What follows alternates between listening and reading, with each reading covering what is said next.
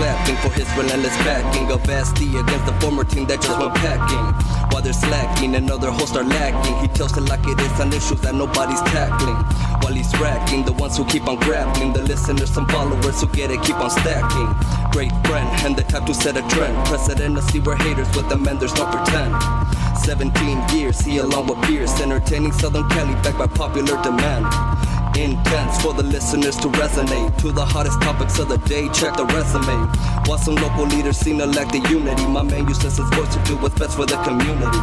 Westwood One, catch him on the sidelines, reporting live what we later see in highlights. No holds barred, just like on his timeline. Sunfiltered podcast, no need to follow guidelines. Meet any criteria, dropping bombs like Syria. Touching down, hologram connected like Expedia. Coming to your speakers live from the city, yo. Bestie, welcome to the Scott Kaplan Media. Hey, great friends, what's going on this week? I am really pumped to bring this episode of the Scott Kaplan solo podcast to you, and I'm going to really try and get right to it. So here goes. I feel so fortunate that this particular week is the week that I have Bob Babbitt. Now, Bob Babbitt, for those of you who don't know him, I know him. Like to me, he's a star in his industry. He has been the host of the Babbittville radio show and prior to that, competitor radio hour. So Sunday nights on 1090 and previous to 1090, even the 690 days, Sunday nights, I always knew I could listen to endurance sports. Now, for a lot of people, that's not really in their wheelhouse. They're football, baseball, basketball kinds of people. I always found these endurance sports stories to be really humanly interesting, and Bob always brought out the best stories. Well, then I knew Bob from the Challenge Athletes Foundation. He was one of the founders, and I've been around Bob for so long that I just sort of have this thing that everybody knows Bob Babbitt because in his world of Ironman triathlon, and endurance sports, he is a Hall of Famer, and you're going to hear why. But here's the beauty of today's podcast I've known Bob for all these years. I feel like I know Bob Babbitt well. We've spent thousands of miles literally on bicycles together and we've been in you know exotic places on on cycling type trips together.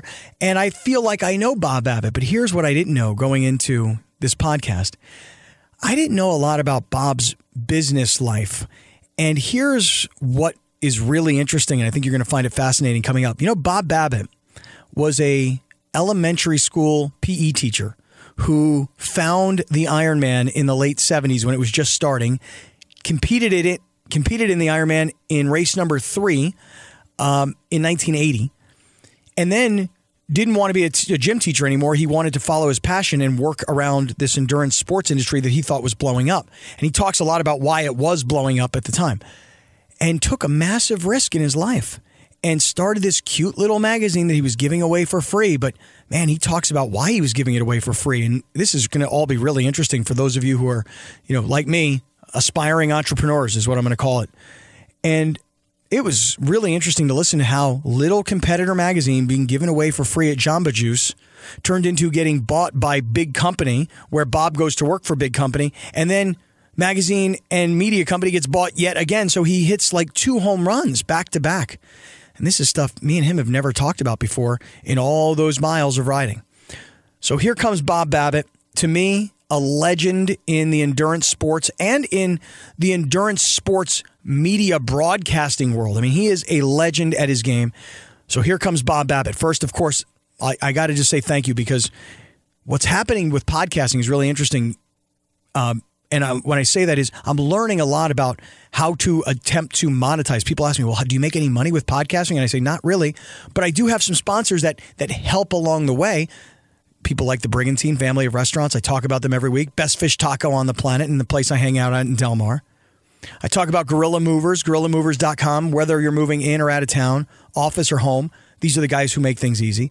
And I always talk about my friends at Callaway Golf, CallawayGolf.com, not just for golf equipment, but also their entire media library. So I, I talk about these wonderful sponsors. I'm just learning now that there's a whole national game out there. You guys may know this who take in a lot of podcasts. Mid roll commercials in the middle of, of a podcast. I've never done that. I didn't know about it. I'm just learning about it. I still don't have it. Um, but it's interesting. So I, I want to thank the sponsors because it's sponsors like these that can bring us content like this. My visit with Bob Babbitt and the timing could not have been better because this past weekend when we when we chatted, Bob was coming off the Challenge Athletes Foundation Triathlon, the Million Dollar Challenge, which raises millions, literally, of dollars as riders ride their bikes from San Francisco to San Diego. And Bob was he being honored by the Challenge Athletes Foundation with their highest award, the Jim MacLaren Award. You'll hear all about this, but how did he build this business? How did he become so hyper successful? How's a gym teacher go to publishing magnet and a guy who really decided this is what I want my life to be about and this is how I'm going to do it. So here is my friend and we spent time in my home. By the way, I do get distracted right in the middle of this. I have to admit it. I totally get distracted. The TV's on, the kids are there, stuff's going on in the kitchen, kids are walking in and out, Bob's rambling. I mean, there's a point here where you're going to find that you go, dude, what are you talking about? Because I know I definitely got a little bit distracted. Here's my man, Bob Babbitt, on the Scott Kaplan Solo Podcast. Okay, don't mind what's going on in this house here tonight. Not a problem, man. I, am always excited. I grew up in sort of the Ozzie and Harriet home where there was you know, just my, everything was very quiet. Everything was very quiet all the time, and I loved going to my neighbor's house where there was chaos. There was like three kids, and people were swearing at each other, and I was like, "This is the coolest thing ever." I had no idea people actually did that. So it was that was uh, it was a little bit of a mystery to me, and I, I loved it. Yeah, this is um, you've come to chaos tonight. This is Monday night in my house. Usually, we always try and get together and have sushi, right? Which it's me and my four kids and um, tonight, I wanted to get you and I together, and the timing of tonight is perfect for you and me. Well, actually, more for me than for you. Yeah. because I know you're coming off of a crazy weekend. It's been nuts. Yeah, but awesome. Yeah. Just a great weekend. So I have a lot of things I want to talk to you about. Sure. So let me just jump right in. Okay. First of all, um, again, I'm catching you at such the right time. I was trying to get a hold of you before you went to Ironman. Right. And this was a really big year for Ironman, right? 40th anniversary. Yeah. yeah, it was it was a huge year for Ironman. 40th anniversary. You had the defending champion Patrick Lange coming back, and Jan Frodeno was the guy who had won the two years before that, and he was going to be redemption. And Daniela Ryf had won three years in a row and was going for four in a row. So it was set up to be real. And Javier Gomez, one of the most decorated triathletes of all time, was doing his first Ironman World Championship in Kona he had a lot of great storylines. How um how is it being around the Ironman crew now? I'm just wondering because I haven't been around the race since I did the race, right? And I want to talk about that in a second. But um, like I, I will tell you, it's such a weird thing. The day of the Ironman, like I, it's on my radar. I know when it's happening. You know, sure, I've, I've seen part of your life, right?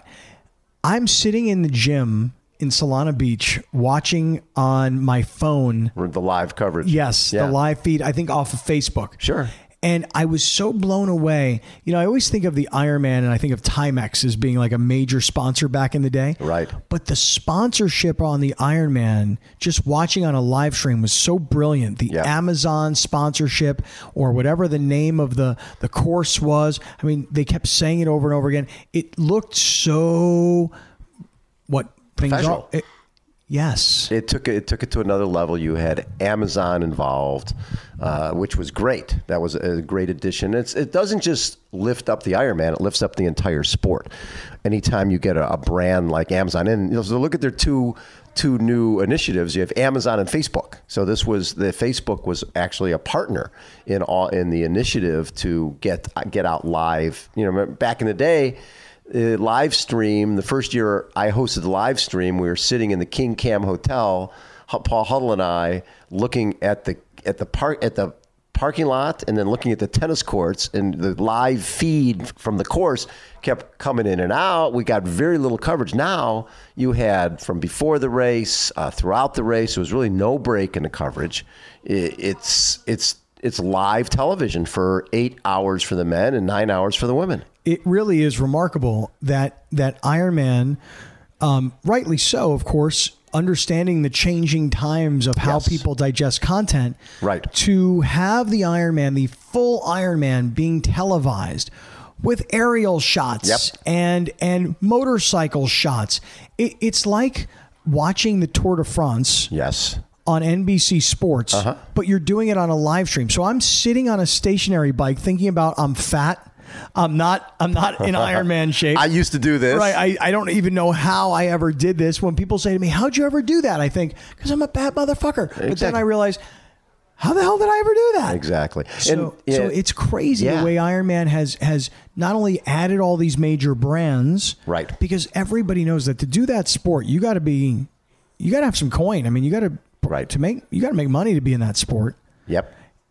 and and so, I mean, it just it it blew my mind how NASCAR it had become. What's great about it is back in the day, it was really the NBC show, right? That comes on about a month after the race. That was really the PR wing for the sport of triathlon because people don't see triathlon on television except for the Ironman show. And the Ironman show was a compilation. It was it was telling the backstories on the the cancer survivor, the person who's missing a leg, like a Sarah Reinertsen. And I think for a long time, Iron Man thought, gosh, if we do live, is that going to take away from the NBC show? And the reality is, it's two different audiences. If you're watching it live, you're a guy who's done the event. You're a guy who cares about endurance sports. The show that airs on NBC is really for the mainstream audience to show them the sport of triathlon, which they couldn't even spell the word triathlon. Now they're watching this thing and going, I might want to do that someday. And I think they complement each other really, really well. The NBC show that you're talking about, Yes. um, the show that that gets packaged from the race and they turn it into a one hour Right. S- Sunday afternoon or Saturday afternoon. And I, I, you know, I love the voice of Al Trautwig, Oh. who I thought was such an amazing broadcaster. And um, you know, I grew up kind of watching New York Rangers hockey, and I could hear Al Trautwig's voice, but somehow he got associated with Iron Man, and his voice was always so, you know, Perfect. it was perfect for the voiceover, like John Facenda from NFL Films. Absolutely. That was Al Trautwig. And I don't remember why, but for some reason, when I was a kid, I, I saw Iron Man on TV, the Sunday show. Sure. And I don't know what it was inside of me, but for some reason, I thought I could do that because going long and slow seems more my speed than going short and fast. Right. Exactly. and and a lot of people feel that way. A lot of people feel that they, they, they watch it on television. Their first thought is, this is crazy. I can never do it. And then it's like, well, wait a second. Look at that girl doesn't have a leg. That guy's coming back from cancer. If they can do it, why can't I? Mm-hmm. It's it's really the show. The NBC show sets it up for people to to change their life, which is what happened back in '82 with Julie Moss. When people were like, "Well, wait a second, if she can do it and she crawled across a line, I can do it too." And obviously, there's something about the finish line that's so cathartic that someone will crawl to get there. So I want a little piece of that. I need something new in my life. Let, let me let's talk about the finish line, Bobby, because Yes. I, I have no agenda for this conversation other than to just bullshit for a while. But I have it. a couple of things I do want to get to specifically, and it's again I mentioned it's perfect timing. You know the, the stories and the history of the Iron Man. I'm holding in my hands right now uh, your newest book about the 40th anniversary. 40th anniversary book Okay. just came out. Beautiful. I mean, absolutely beautiful book, and I can't wait to, to look through it. I also have, and I, I had taken these out of, of um, some boxes I had. You'll have to excuse me. I, I finally have bookshelves to put them in. This is the book that you had written. The 30th. The 30th anniversary. That one sold out so fast I think you can get it online for about two hundred eighty dollars. Wow. you could sell yours. Really? Yeah, yeah. Okay, I may need to do that. Yeah. Uh, this is the 25th. What's this one worth? that, that one's not worth as much, Uh, but they're, that one actually is out of stock as well, though. But Wow. they're- yeah, but the thirtieth sold out really quick. so, so these um, moments in Iron Man history that you've documented, Yeah. which you know is why you're a Hall of Famer in your industry. Um, the stories that the people who are listening to this podcast, sure, they're not into triathlon, although Right. some maybe. Some maybe, yeah. But you understand what I'm saying? Absolutely. So when the names, the history, let, let's just talk a little bit about the history of what makes this race so special. Sure. Beyond just the professional race. You mentioned Julie Moss. Right. J- tell that story for people that don't know it. So when you think about the most important moments in Ironman history, obviously the race started in 1978.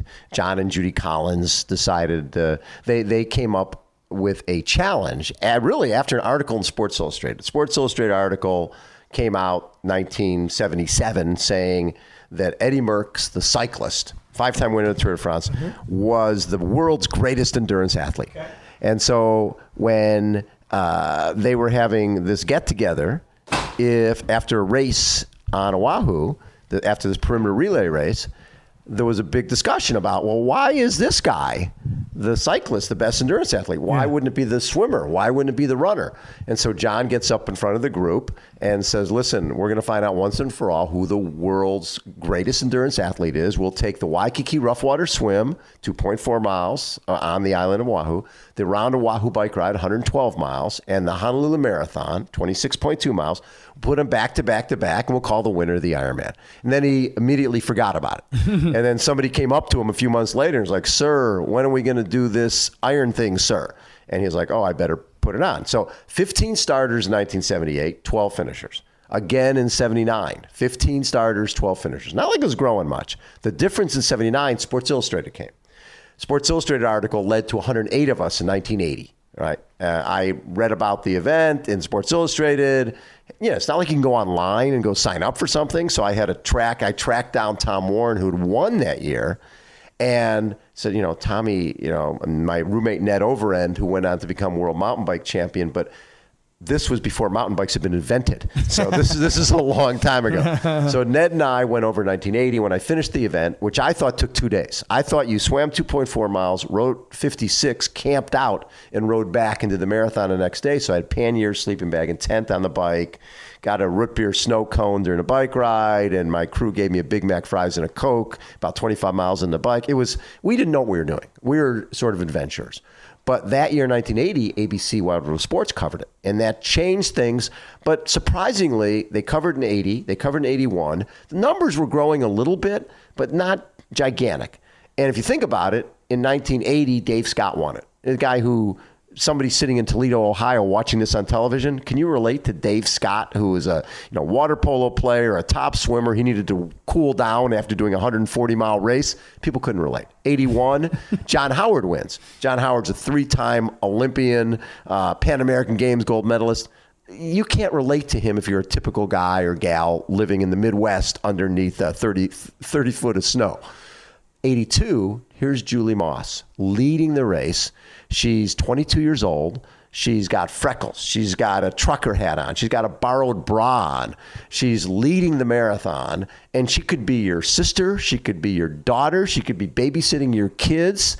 She was just your average, everyday woman out there doing this thing. And while people were watching, all of a sudden you watched her come apart at the seams.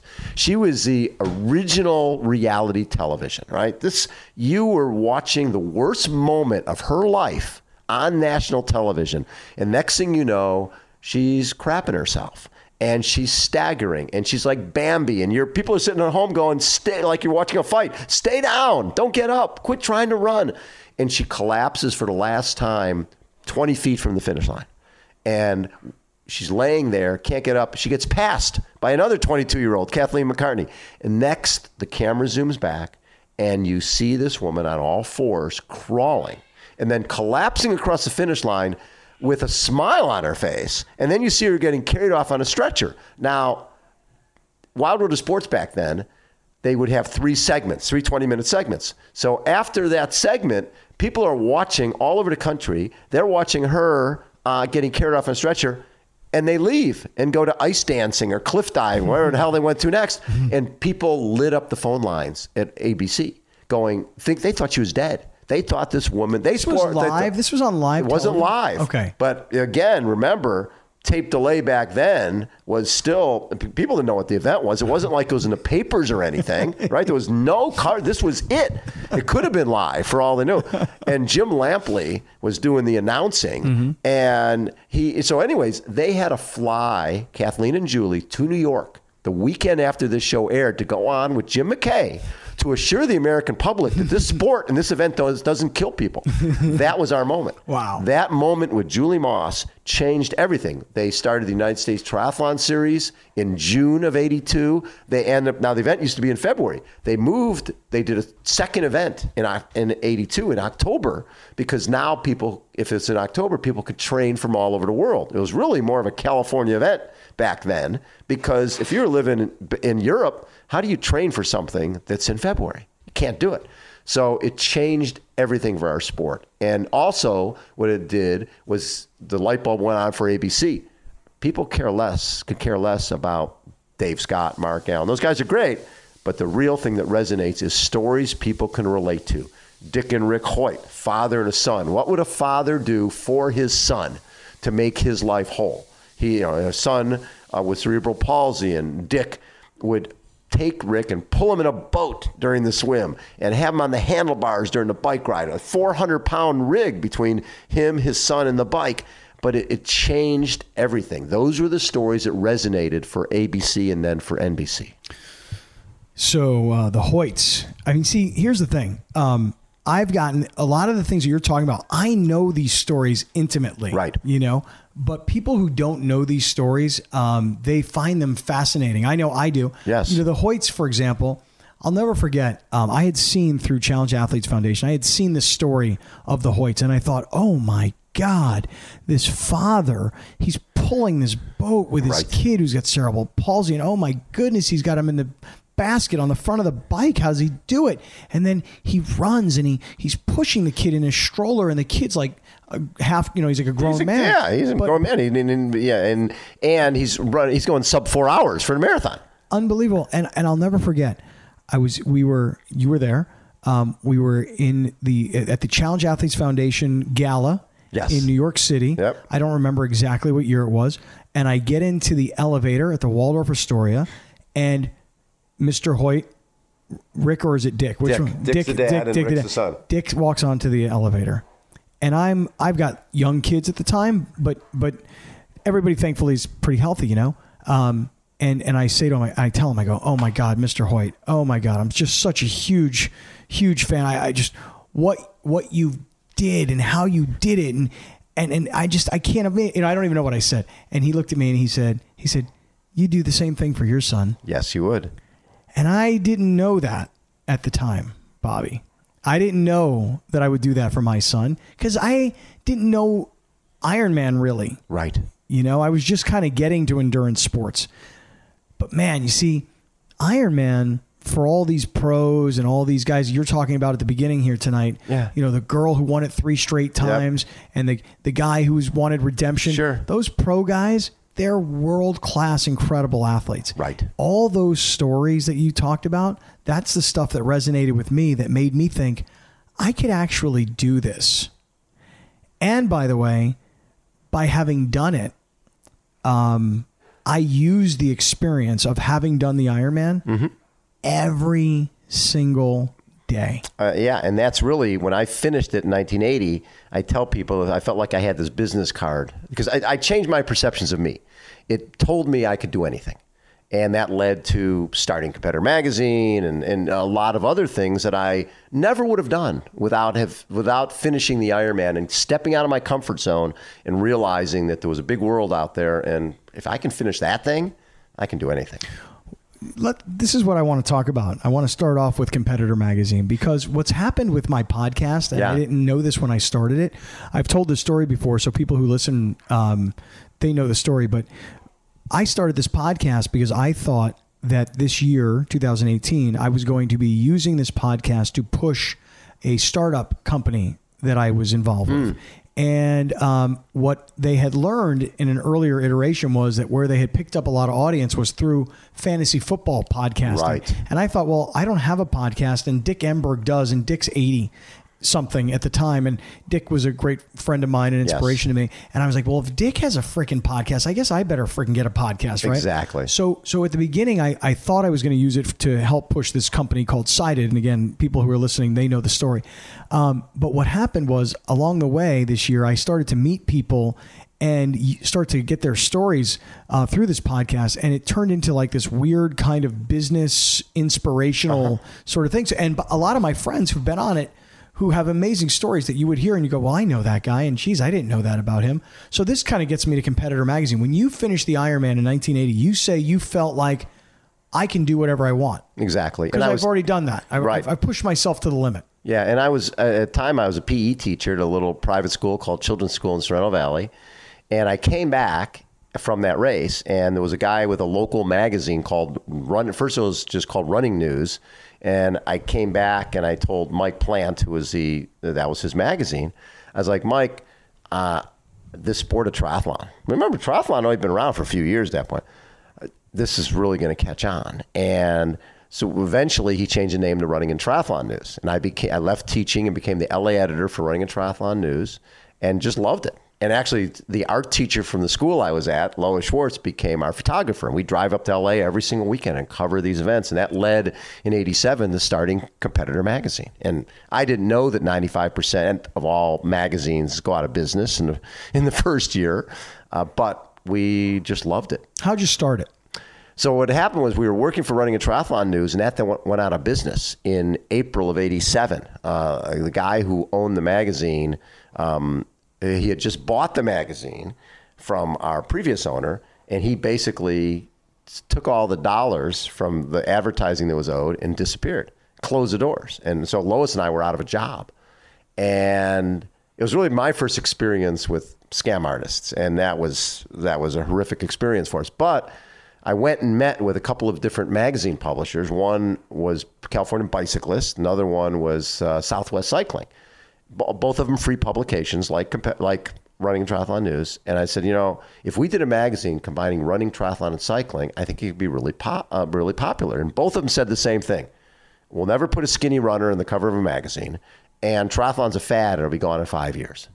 And I was like, what do I do now? I came back, and three friends came to Lois and I and gave us a check for seventeen thousand dollars and said, "Go start your own magazine." Three friends. Three friends. Larry White being one of them. La- Larry I- White, Ron Ron Marola, Marola, and Joe Ellis were three friends came Okay, to us. j- just so you know, I've never heard this before.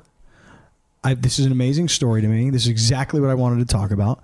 So, three friends say go start this business, and at the time you're talking about thirty four fifty thousand dollars and change. I, I can't do the math real quick, but fifty grand, no, right? they gave him a seventeen. Seventeen each, but No, oh. total. Seventeen total. $17,000. Seventeen thousand dollars. They gave seventeen thousand dollars. Said, "Go start your own magazine." what you mean? Like you went to them and said, "Hey, we're thinking about this," or No, they knew that we were. That why we were, seventeen thousand? That's what they had. They gave us seventeen thousand, and Larry White. Larry White, Ron Marola, who was he worked with at the Sports Page, which was a running store, a running store in Pacific Beach, and Joe Ellis uh, had a uh, he had a, a um, podiatry business in San Diego. So you know we could give him ads in the magazine, right? Uh, so I just need to interrupt and let people Yeah. know that, that the name Larry White, this is a very, very, very close friend of mine. Yes. And when I say very, very close, I mean, we're not going to be hanging out tomorrow, but, but Larry and I are really close because of CAF through Challenge Athletes Foundation, through the Million Dollar Challenge bike ride. And he's just one of those guys that I became friends with for life. Yes. Through that experience and Yep. through through you, essentially. I did not know that story. So Larry. So, so those friends- three gave us a check for seventeen thousand dollars. So at that point, we had a uh, underneath twenty thousand pounds of bike racks. A guy rented us two hundred square feet for two hundred dollars a month, and then we came out with the first edition of Competitor in June of '87. We had seventeen thousand. Our first print bill was twenty thousand. So we were in the hole by three thousand with our first issue. I lived on friends' floors for about the first year and a half. Lois and I didn't pay ourselves for the first two years. And How old were you? Uh, because this is 87. So you said 90, that's you- 20 years ago, basically. 28, 97, 07. Oh, wait, it's 30 years ago. So I'm 67 now. So, you know, 57, 40, 37. So I'm, you know, a little old to be sleeping on friends' floors. But we believed in what we were doing. And so we grew it from one edition of Competitor here in San Diego, LA, to 11 editions and half half a million circulation. And we had magazines all over the country, Competitor Southeast and Competitor Texas.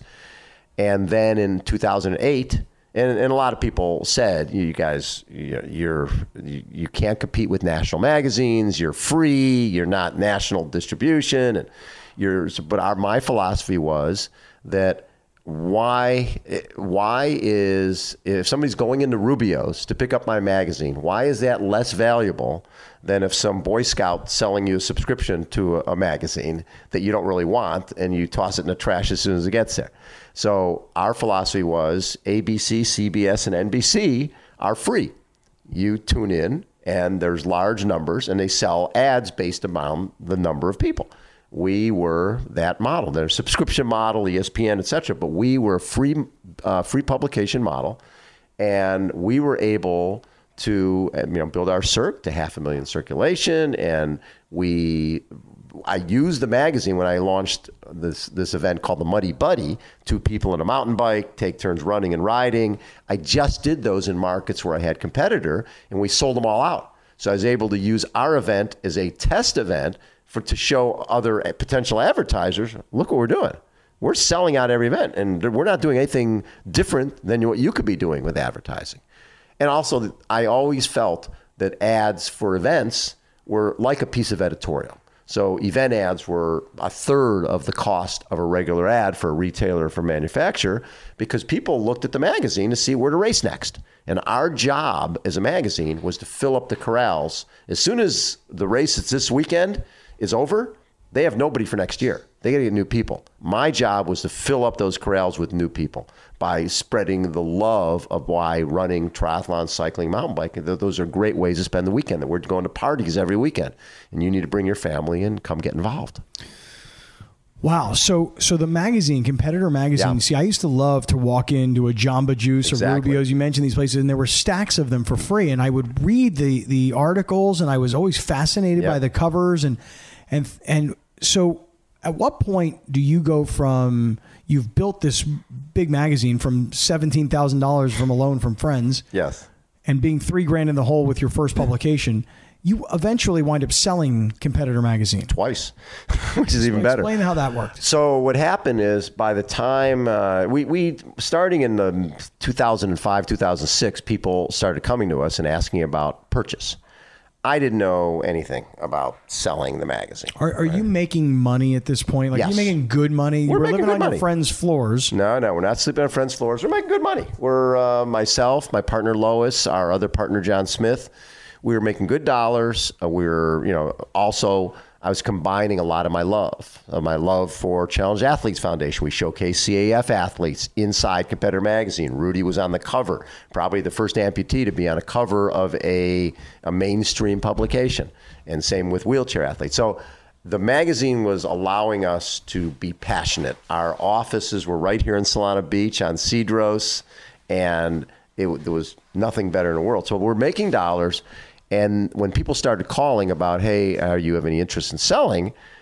Uh, I called a friend of mine named Greg Rourke, who had been a um, who had taught economics at uh, in in New York. I think it was at Brown. Anyways, so I, I called Greg and said, Greg, I don't know what to do. These people are going to call me, and I'm going to give them too much information. So tell me what I should do. He says, Why don't you send them to me?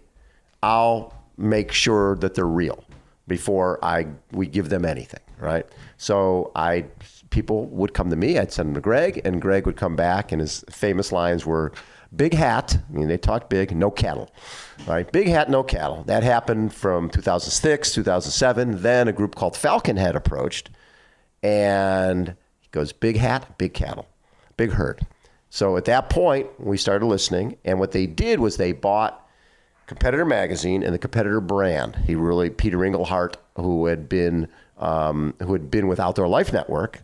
He had gone to work for this Falconhead, and he really saw what was happening with Rock and Roll Marathon, with Competitor, with Triathlete Magazine. So he bought us, which was my magazine, my magazines, and Muddy Buddy series. We had at that point we had seven Muddy Buddies, and my radio, you know, Competitor Radio, and the Endurance Awards was all underneath that umbrella.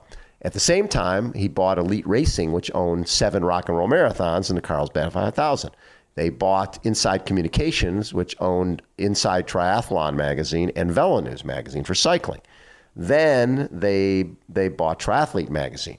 So they had these silos. The whole idea was here's your media silo. Competitor Magazine, Triathlete Magazine, Women's Running Magazine, Velo News Magazine. Their event silo, seven rock and roll marathons, seven Muddy Buddies, a uh, Tri Rock Triathlon series, Women's Half Marathon series, and then you had all the new media, right? Facebook, etc., all that type of stuff. So it went from my 23 employees and our little office in Solana Beach to 50,000 square foot offices and 500 employees basically overnight. And we went from uh, from seven rock and roll marathons in 2008 to 34 in 2012 from seven Muddy Buddies in 2008 to 18 in 2012. And then we sold again. to another group, a private equity firm called Calera from the Bay Area, and they bought the entire competitor group. Uh, and you know their goal was to take it to another level. Unfortunately, I, I, think they bought at the top of the market. The magazine business was starting to go south, just like the the newspaper business. And I don't think they really knew how to handle a sports enterprise like that and rock and roll. So they ended up eventually. I left after 2014, August 2014. It's gotten too big for me, and I wanted to go back to my roots. And so I've been. I started, you know, basically radio show, Babbittville Radio. I've been doing my shows from Kona, my Breakfast with Bob shows. I took those to New York Tri, Boston Marathon, Abu Dhabi, Dubai, Bahrain, and obviously Kona. And then um, we then I you know was always working with CAF and actually took a real job with CAF just a year ago. It's unbelievable how how you know you're talking about here I was a gym teacher. Yep, same thing. You, you know you you you you quit being a gym teacher to go to go work for this magazine. Right. The magazine goes under. You guys get a small loan. You put together your own magazine, and before you know it, you've you've developed a nice following. Twenty three people. That's a serious business you're running. Yep. Eh, but it is still at that time grassroots and kind of small and fun. And then you get gobbled up. And you say sold twice uh, or bought twice, yes. rather. Um, so first you're you're bought by the first group, but you Falcon go in and you work with them. Yep, stayed on, and, and I, st- I stayed on with second group too. So you got to you got to score kind of twice. Is that a fair yeah. description? Yeah. Again, guy who started as a gym teacher, who started this small publication, oh. hits a home run and another home run, and I don't know what the numbers are like, but I mean, I've had people sit here and tell me these stories about I'm crying, I'm dying, I'm going out of business, I'm going underwater, and five years later, a $350 million sale of a right. business. Yeah. I mean, Bob, I've never asked you this, but but did you make some big money out of those deals? And I'm only asking it because yeah. it's such an inspiring thing to hear for people who are going, Jesus, this guy was a freaking school gym teacher and quit and gave and took a risk. And I mean, did you make some real money? We, we made some. We made some good dollars. Yeah, the companies were were worth a lot, uh, especially the the second sale because you think about it rock and roll at that point had uh, 650,000 participants, and it changed the game because back in the day, when you're talking about the 80s and even uh, mid 80s, running was 80 marathons, especially 80% men, 20% women. Rock and roll, when it launched, and people forget when that launched in 1998, 1999, there hadn't been a new marathon besides Flying Pig Marathon in the U.S. for forever. You had all these one-offs: New York, Chicago, Boston. So now all of a sudden you've got this this this rock and roll marathon and half marathon with charity component, right? The whole team and training aspect of it.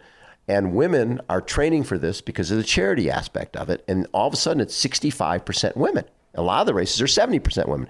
Changed the whole face of running and brought in all new sponsors, right? Because not, people want to reach women.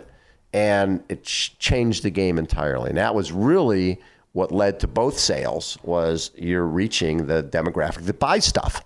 And so the expos, the expos, which used to be me and you going to an expo, and how long we spend there? A minute? Run in, get your bib, and get the hell out. Well, all of a sudden now there's makeovers going on, and there's shopping going on, and you're doing dealing with hundreds of thousand dollar, hundreds of thousands of dollars of rock and roll merchandise.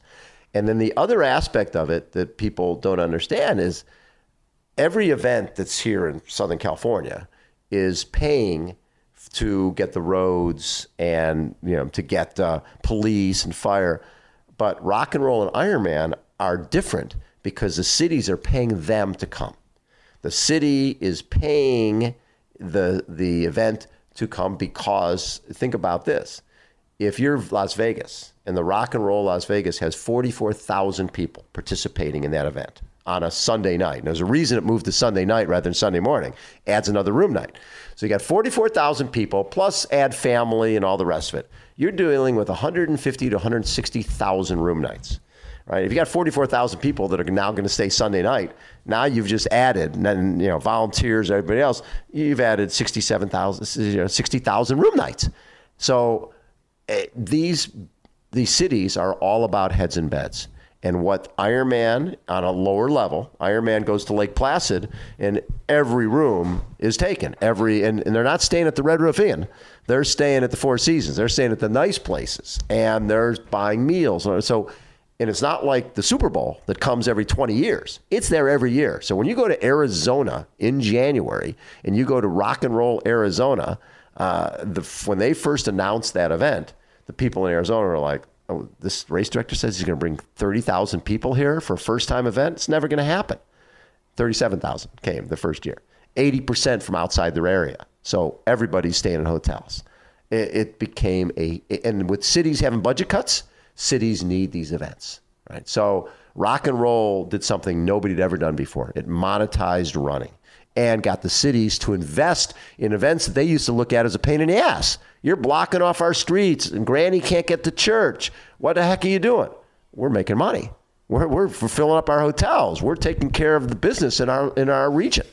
It's it's amazing to listen to you talk. We've never talked about this. We've It's, never uh, talked about this, and it's fascinating to listen to because again, I'm I'm a uh, an aspiring entrepreneur myself with my own startup company, and, Mm-hmm. Right. And you know, you you've got to believe in what you want to do, and you've got to keep putting your your foot in front of the one foot in front of the other. It's, it's so Iron Man, Right. I mean, every day, you know, all the things that you took from that race in 1980 when you said, "I feel like I can do anything."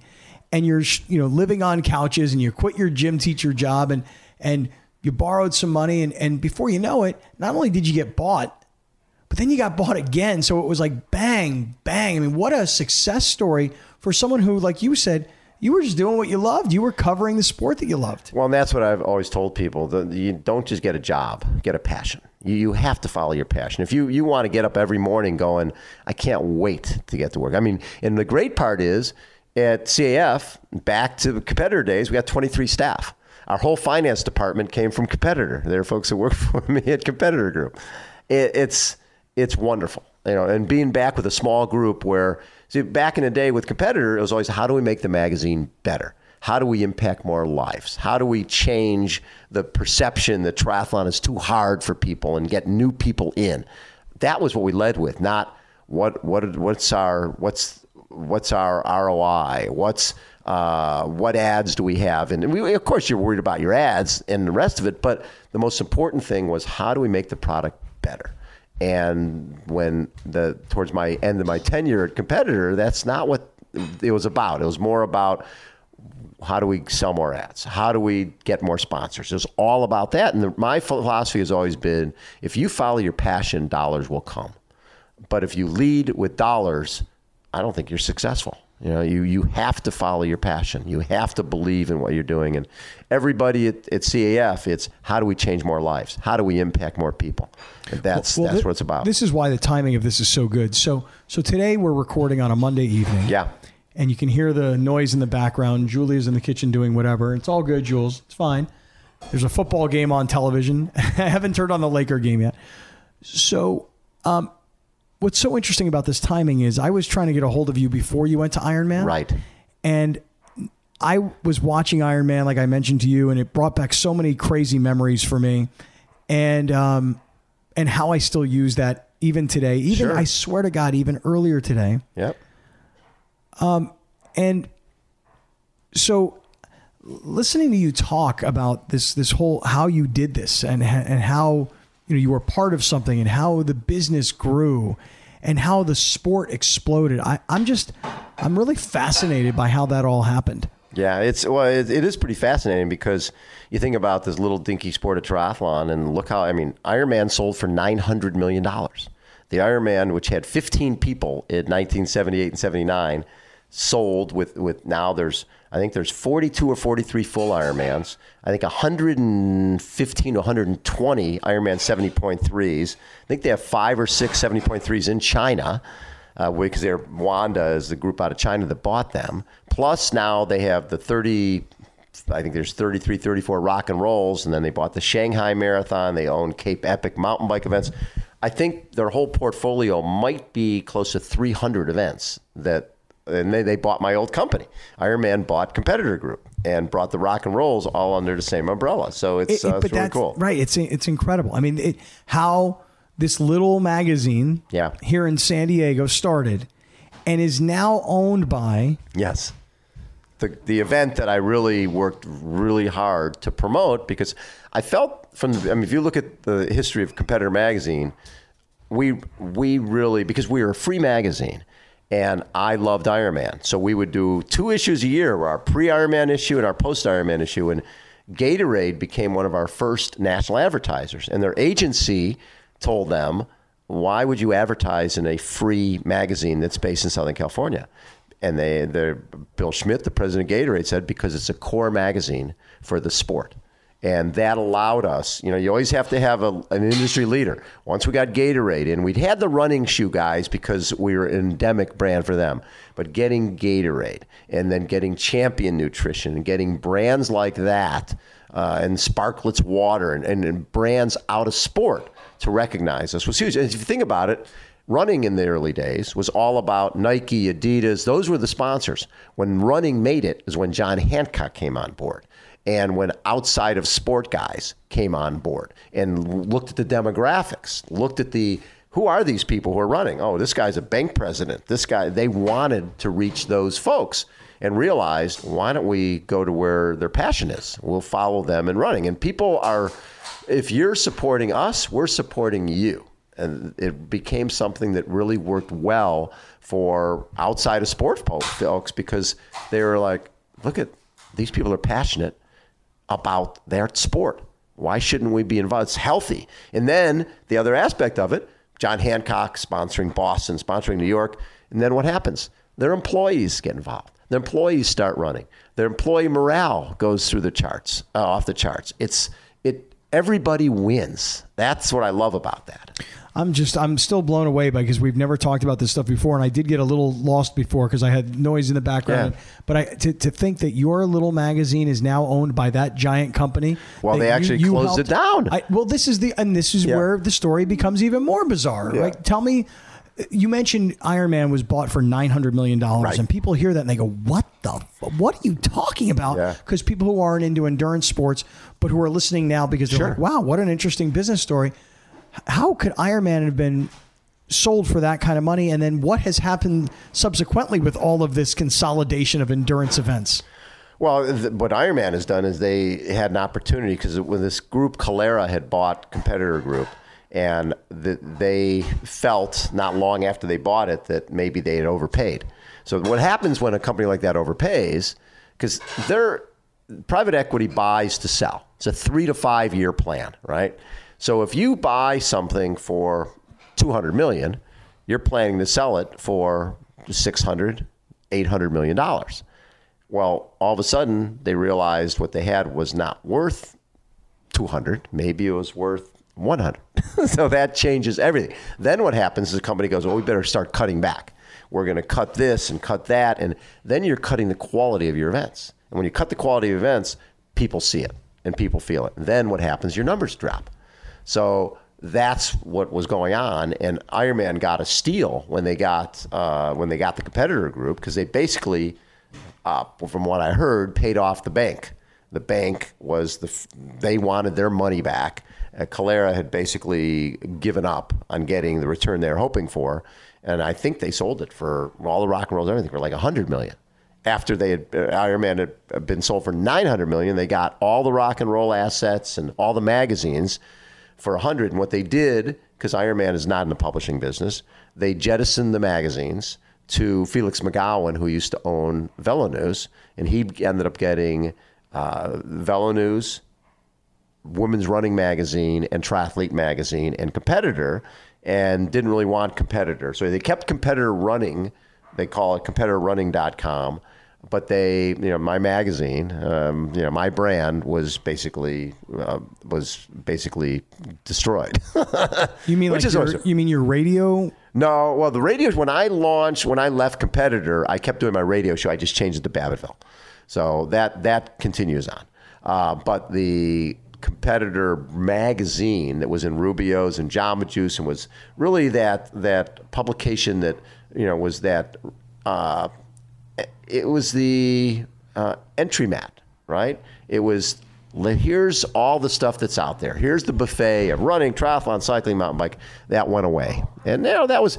It would have been harder for me, but a number of years ago, I while I was still a competitor, while I was still at competitor, don't mind what's going on. No, girls are walking in. I like it. Yeah, there's energy now. Now there's chaos.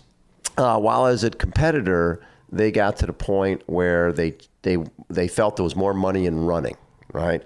And so why are we covering triathlon and cycling and all that stuff? So we're going to make competitor into a running magazine. And I told them, I'm like, guys, you know, you're you're now when you're competitor magazine and you're covering running, triathlon, cycling, mountain biking, you're sort of in a you're outside magazine on a regional level, right? But when you now say we are a running magazine, now you're going head to head with Runner's World, which has been a running magazine for 50 years, and you've been a running magazine for an hour. Who's going to win that battle? Where I could compete with Runner's World as competitor because I'm like, listen, Runner's World's great. It's a great publication, but you're going to get runners. If someone is subscribing to Runner's World, they're already a runner.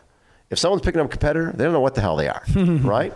They don't know what they are. All they know is that, gosh, this, this thing is intriguing, and maybe I'll do a 5K. I, my whole thing was originally all free publications were very endemic in their distribution. If you were a free publication and you were you know running and cycling, you were in running stores, you were in bike shops, you know, sort of hidden in the back somewhere underneath some you know goo display. And I negotiated deals to get into Jamba Juice exclusively and to get into Rubio's exclusively with my buddy Ralph Rubio, who is amazing. Uh, California's Fittest Food, California's Fittest Magazine. And the whole purpose of that is I felt that the average person who's 20 pounds overweight isn't hiring a personal trainer, isn't hiring a nutritionist. They're going, you know what, instead of going to McDonald's for lunch today, I'm going to go to Jamba Juice and have a smoothie. Or I'm going to go to Rubio's and have a HealthMex burrito. And then when they're there, what do they see? They see competitor. And they pick it up and they go, I'm not really a competitor, but what's a 5K? Oh, I think I could walk a 5K. Once they're in, once they put a number on, we got them. You know, you know what that feeling is. You come across that first finish line, you want it forever. So that became our our whole philosophy was new people into our sport. Our yeah, that's what we wanted to do. Dude, I will tell you that um, I remember, and, I, and then I want to switch gears here because we've gone way deeper into the magazine world than I would have known. um, but I, I can remember, speaking of finish lines, so in 2009, Yep. you and I stood at the finish line, and uh, the backstory is to make a long story short for everybody is one of my best friends had retired as a young man and committed himself to doing Ironman, which he had done when he was a much younger man. Right. So the finish line at Kona is a religious thing, and I didn't know this. Of course, I'd seen the TV show, but I'd never been there. Yeah. So I went to help, you know, uh, valet, if you will. Sure. So Be his domestique. Correct. So I'll never forget the night of the race. Um, the end of the night, the uh, the last runner is coming in. Yep. And you're like, dude, watch this. Watch what's going on here. And you know what's happening. I don't. And I can hear the announcer. Okay. And and I can hear what's going on. And there and he's saying he's saying you know there's only one more guy. And and he's he he's. He, may not make it, you know. We need your help. right? And everybody in the whole place And is going berserk Twenty thousand people there. they're going crazy. Yep.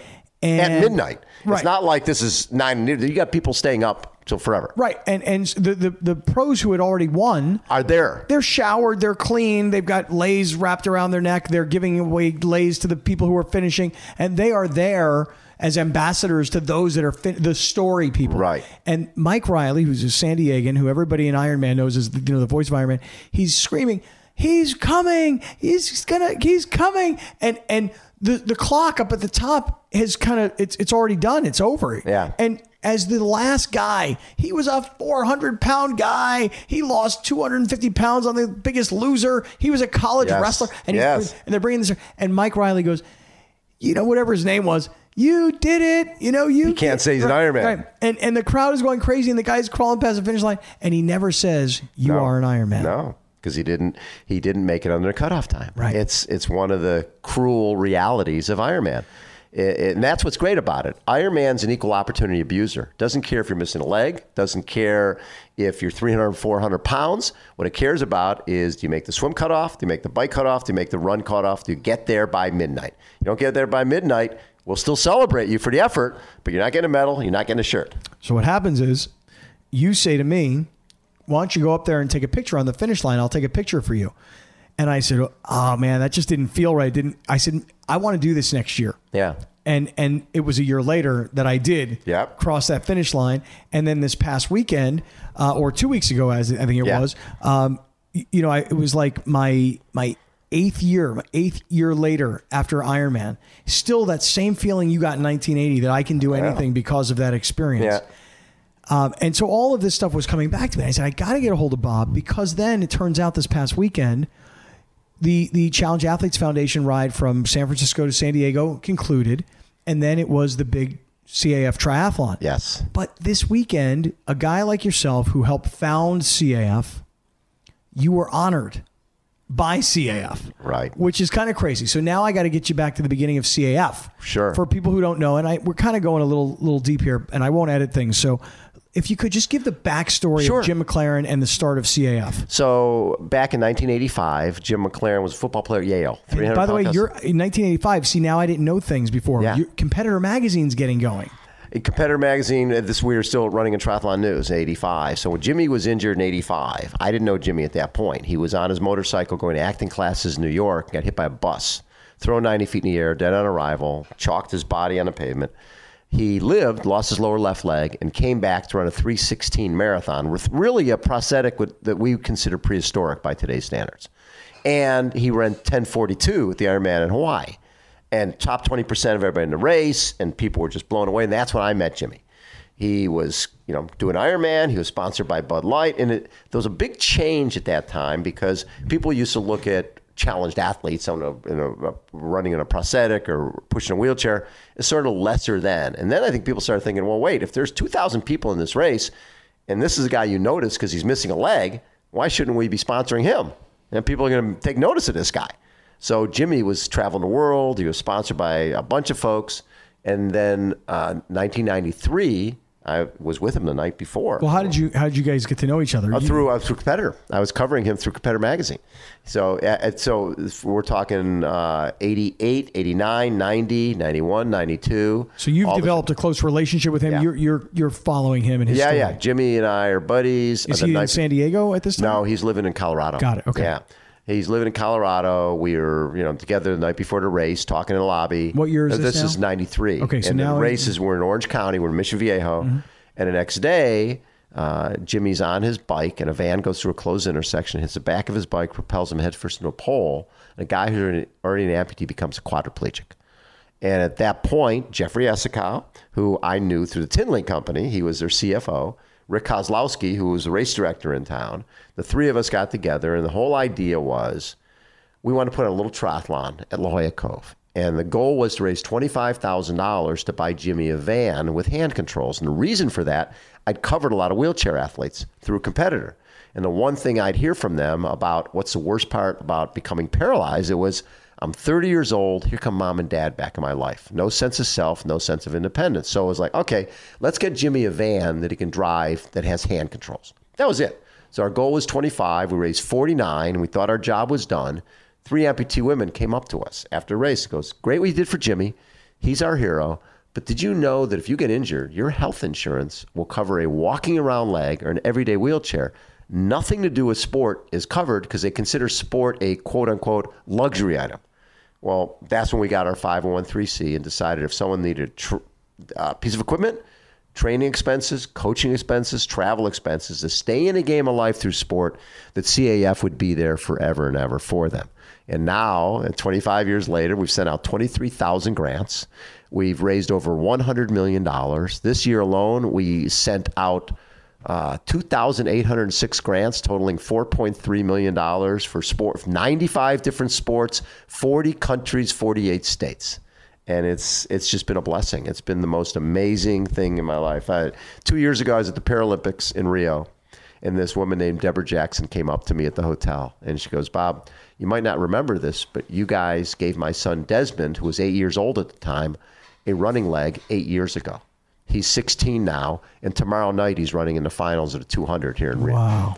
That to me is what it's all about. You Wow. give people a piece of equipment, you give them hope, you give them confidence, you give them uh, a you allow them to fuel their passion with a piece of equipment. You know, you mentioned earlier a name Rudy, and people may have just glossed over it, but Rudy Garcia Tolson is a guy who's kind of one of the, one of the face guys for CAF, Absolutely. and I'll never forget. He, you know, just recently he put on Facebook, "Hey, do you have some memories?" Because he, he posted Yes. a picture. I think he turned, I don't remember, 30. maybe thir- He 30 turned years old. 30. Amazing. And I said, I said to him, I said, Rudy, you won't remember this. I said, but in the 2009 Ironman, when he was trying to do the Ironman the Yes. first time, I said Bob Babbitt and I were on a moped, and I think I was driving and Bob was shooting video, and we were trying to encourage you, and we, but we knew you and I that he wasn't going to Yeah, make it yeah. in time for the finish line. Like, like I was there for that, and I didn't know that he knew it, and he, and I just said, so that's my memory of you, and he said, Yeah. oh Scott, believe me, I, I know, remember. I was there, I remember, I you know, and those are the the wonderful memories I have of endurance sports, and I say have, not that I won't have them again. Right. I'm just waiting for the, the right inspiration to get back to it. Right now, I've got a little fear of the road on my bike. So You know what's great about this era? You get on a Zwift and you can do Sarah did 98% of her training indoors. You can you can get way more out of an indoor ride than you can out of riding outdoors and with you know you don't have any safety issues unless one of your kids runs into you indoors you're pretty good Yeah. Um, so so back to CAF. Yes. So so so the MDC comes down the coast, and I'm I'm following it all, and I'm just so jealous that I'm not out on my bike with everybody, you know. And I feel like I've let my teammates down that I'm not out there. And then again, the the triathlon happens this weekend, but. It, it all kind of comes again, not knowing this at the beginning of this conversation, kind of full circle that that just like competitor magazine that was sold and then sold again and then kind of got was too big was that it lost some of its Lost soul. its soul, yeah. CAF there was a small period of time where guys like you and Jeffrey were kind of not really as involved but I always kept saying to Jeffrey you and Bob are the heart and soul of CAF. Right. You can't let this thing get so big that a CEO takes it in a different direction because it, has to be about what you guys it, it was all from your own heart. Right. which is why it's so amazing that this past weekend for the 25th anniversary they celebrated you. That well and having- rightly so by the way but but it, it was you guys who who didn't let this thing get out of control when it could have. You could have thrown up your hands and went we did great work. We raised a shit ton of money. And you know what? It's time for us to get out of here. But it was your passion your continued passion that kept you guys right Yes. there next to it well and what's hard sometimes deeply involved is probably a better way of saying it Yeah, the, the main deal is is this early on because I'd seen uh, I'd seen in business right. You see where all of a sudden the visionaries are shoved out. So one of the things that Rick Kozlowski, myself, and Jeffrey insisted on with the board early on is that we're on that board for life. Period. End of story. Because I we didn't want to have bring other board members on. It was that yeah we want we have a different passion now and get rid of these guys, get rid of these old fogies. It's like no, we we we don't control, but it's important for us to have our voices heard. And you know, Jeffrey and Kaz and myself, it's, it's been you know it's been an amazing ride. And getting receiving the Jim MacLaren Award this weekend was you know to me to have my name associated with Jimmy's because Jimmy was a a a dear friend and actually again associated. Think about how everything in my life goes back to Ironman. You know, from the Ironman led to me starting Competitor Magazine. And the Ironman led to me meeting Jim MacLaren. Uh, the Ironman gave us a spot in Ironman to auction off. That was the first time I ever did anything like that for Jimmy. When Jimmy was injured in June of 93, we got an air ambulance to bring Jimmy over in October to Kona, right? Because my conversations with Jimmy were pretty dark at that point and I didn't he, remember he'd already gone through this. He'd already had a you know had operations and lost a leg, and was he going to be able to not commit suicide? Right? He was he not going to have the will to live. Coming to Kona and being on stage in front of his Iron family changed everything for him. Having Mark Allen hug him in the finish line after Mark had won for his fifth time, it changed everything. Jimmy came away from that going, "All right, what's next?" And what can you know? You think about it. '93 was still was you know we we hadn't started we hadn't started CAF yet, and that was that was he was intimately involved with us not just creating the charity but speaking the groups and and talking about the importance of other people getting help and the importance of sport how it had been important for him as an amputee I'm so blown away by this conversation because, uh, you know, to think about where Competitor Magazine started how big it became and how big of a company, uh, a Right. part of a company became, how small CAF started, how gigantic it has become, Yeah. and yet how it has retained It's the heart and soul. culture. The culture is all. That's what And it was so close for a period of time, Bobby. It was so close to possibly losing it. I think the mistake you make sometimes is you start thinking we're getting big. We better bring somebody in from the outside who understands getting big. We better bring someone in from outside our culture. And then you realized, and, and you know, Jeffrey and the team realized very quickly that this isn't working. This this we we need people who are intimately involved with our culture, who know what CAF is all about. And the last thing we want to do is minimize Bob and, and, and Jeffrey's contributions and their impact on the. I mean, for years, Jeffrey signed every single check that went out from CAF, which made the comfort I got from that because Jeffrey is, as you know, uh, he's frugal, he's fair, but at the same time, he's going to make sure we don't waste one penny. Yeah. Jeffrey's not going to go ask for a donation from somebody knowing that we're not making the best use of every single penny Yeah. that comes in the CAF. Yeah, that's why you guys had to be a part of it. Still, I mean, Absolutely. And, it was, it, it was, it's so. Again, just just to finish up here, I um, I didn't know where we were going. I just knew this. I knew that Ironman was happening, and you had this new book. Yes. I'm holding the 25th anniversary.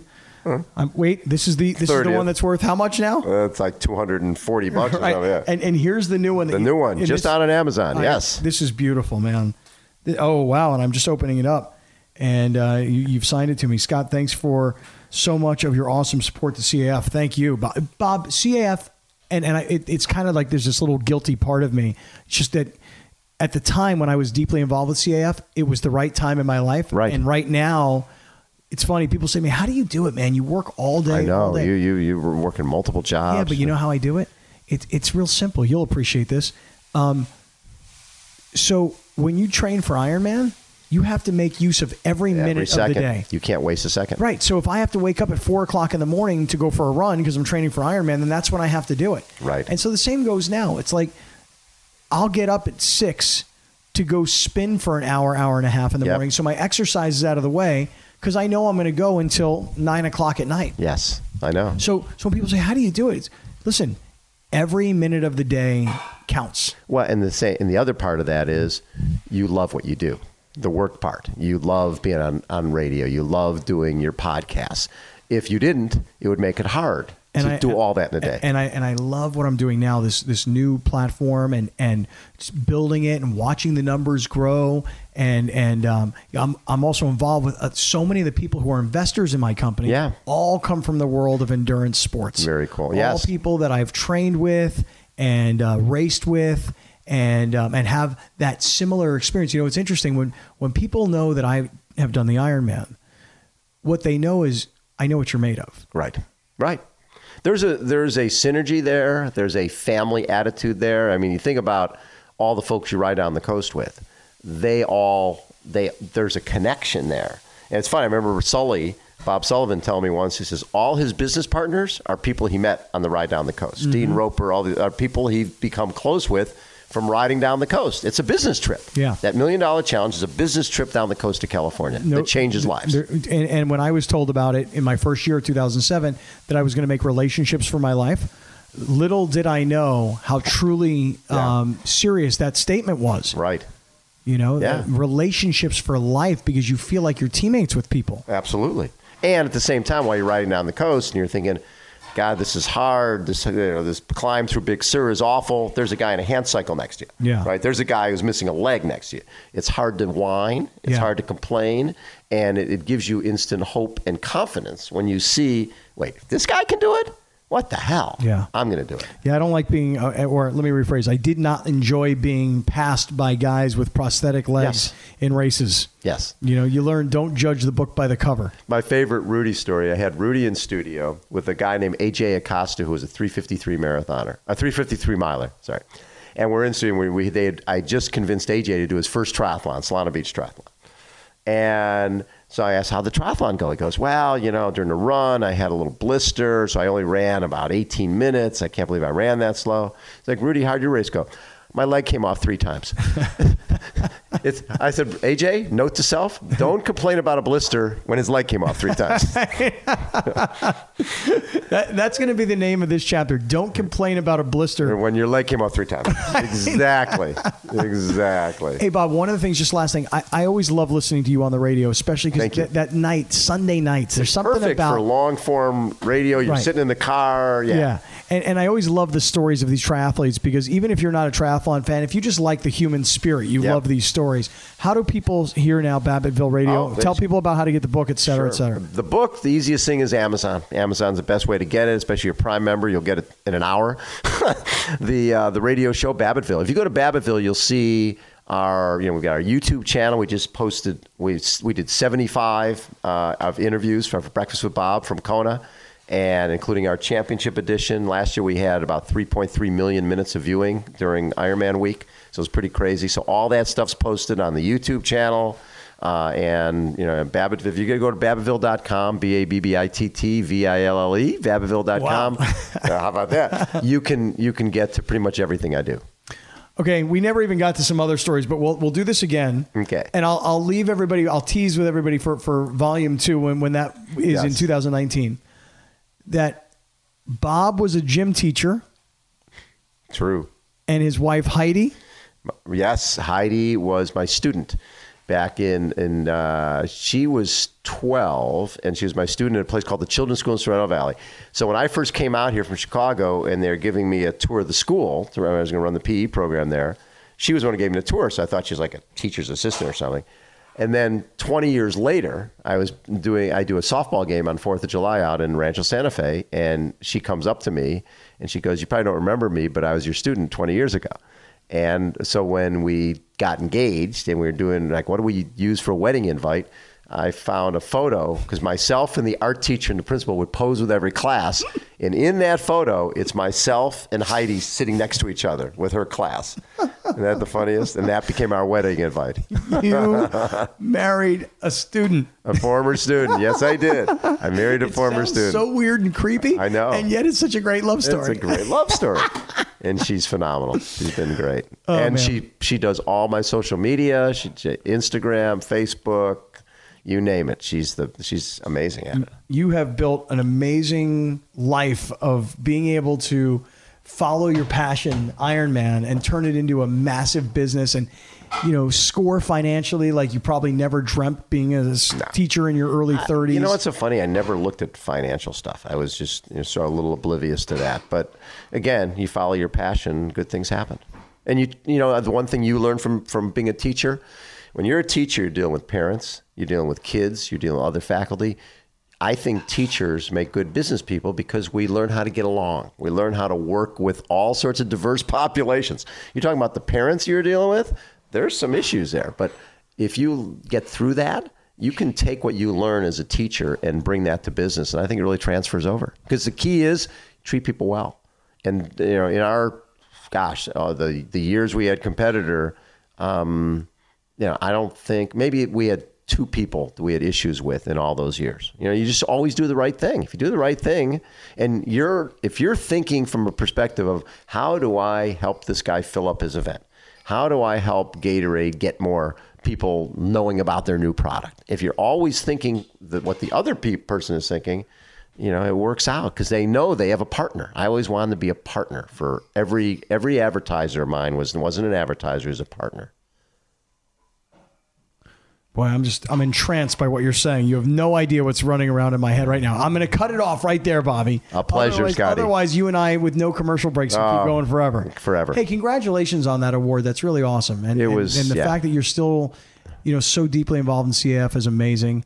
And uh, I don't know. I just I'm just a huge fan of yours. You you know that. Wow, it's mutual. I, I love what you guys do and, and what you've been doing uh, uh, in drive time in San Diego forever, and just you know just giving people a, a voice, letting people come on and voice their anger or their passion, and that's there's an art to doing what you do. I notice how I don't take calls on my show, right? Because I don't know, I don't want to deal with. I, I want to ask my questions. I don't want to listen to everybody else's questions. Well, it's been great. Thank you very much, Bob. And I appreciate it, congratulations on Scotty. the new book. Thank you, buddy. I want to thank my friend Bob Babbitt. That was so interesting. I, I never knew a lot of this stuff. Um, I find that every week. Every time I talk to somebody, I know they've got a story, but I don't know what it's going to be. And every week I'm, I'm blown away. Bob Babbitt's blew me away. Third grade or whatever it was, elementary school, uh, gym teacher, who, by the way, marries his student all those years later, which I know sounded kind of a little weird and creepy, but it's not because she was a full on adult. and I know Heidi very well, uh, at least Bob and Heidi well enough to say they're really normal. So here's the thing um, to hear the story of how he created the magazine and how he was giving it away for free and how much he believed in just give it away, get it out there and finding deals with a Gatorade, as an example, Bob talked about. And these are fascinating stories of people who are, you know, 17,000 bucks is what he talked about starting with. My friend Larry White was part of that group. 17 grand. His friend said, Here, come on, go do this. Turned out to be a great investment. But you know, he had friends who believed in him. That's something I really took away from this. He had a passion for the content that he was covering. I, I took that away also. And even through the struggles of we only had 17 grand and our first publication was 20 grand, even through that kind of stuff, they persevered because they had that sort of passion for what they were doing. And I don't know about you guys, that's the way I feel. You know, that's the way I feel about what I do. Um, not just on radio, not just in podcasting, not just working social media all freaking day long in what I'm doing with my company Sided. I mean, it's it's I'm testing content. I'm I'm seeing what's people are biting on. Mostly, I have to admit, mostly it's Charger content or Spanos content. I mean, that's what people expect on radio for me. That's what they talk about. And so all the other stuff that we're playing with, it it people bite, but not nearly the same. So I'm watching that because I want to be able to explain that to other hosts around the country, other radio guys. Hey, it's you're going to be your local content that people are going to talk about. So you know when you're when you're working in your business and you're trying to get things done i have a, a friend of mine who's a friend through this podcast believe it or not and a guy who's helped me a lot along the way um, he's got a, a, new business and a new app and he's hustling he's working at a, his job as an engineer but he's he's got this, his side gig over here and he's trying to make it all work just like we all are you know, and and uh, and to hear Bob Babbitt go, yeah, we had this little magazine and this little idea, and we got 17 grand, and the next thing you knew, we were off and running. That's that's inspiring stuff. Bob Babbitt's a Hall of Famer. Bob Babbitt deserves those honors that were given to him. And Bob Babbitt has changed so many people's lives through his continued work with the Challenged Athletes Foundation. A lot of names were in there that you may not necessarily know, but I know intimately. And I hope you enjoyed that, even though, again, some of it may have been lost in the weeds. And again, I think I did say I zoned out at some point in there. So thanks for being with us. Thanks to my sponsors, Callaway Golf. You can visit them, CallawayGolf.com. Gorilla Movers, GorillaMovers.com, the best in the business making it easy for you, and my friends at the Brigantine family of restaurants. So thanks to all the sponsors. Thanks to all the listeners. Always, always, I say in all sincerity, I know how valuable your time is. And if you spend this time with me, um, I really appreciate that because because believe me, I know because I listen to other people's podcasts and I know when I'm doing it and what what the time commitment is. And I just thank you so much, and I hope you get out of it what I get out of it. I'll see you next week.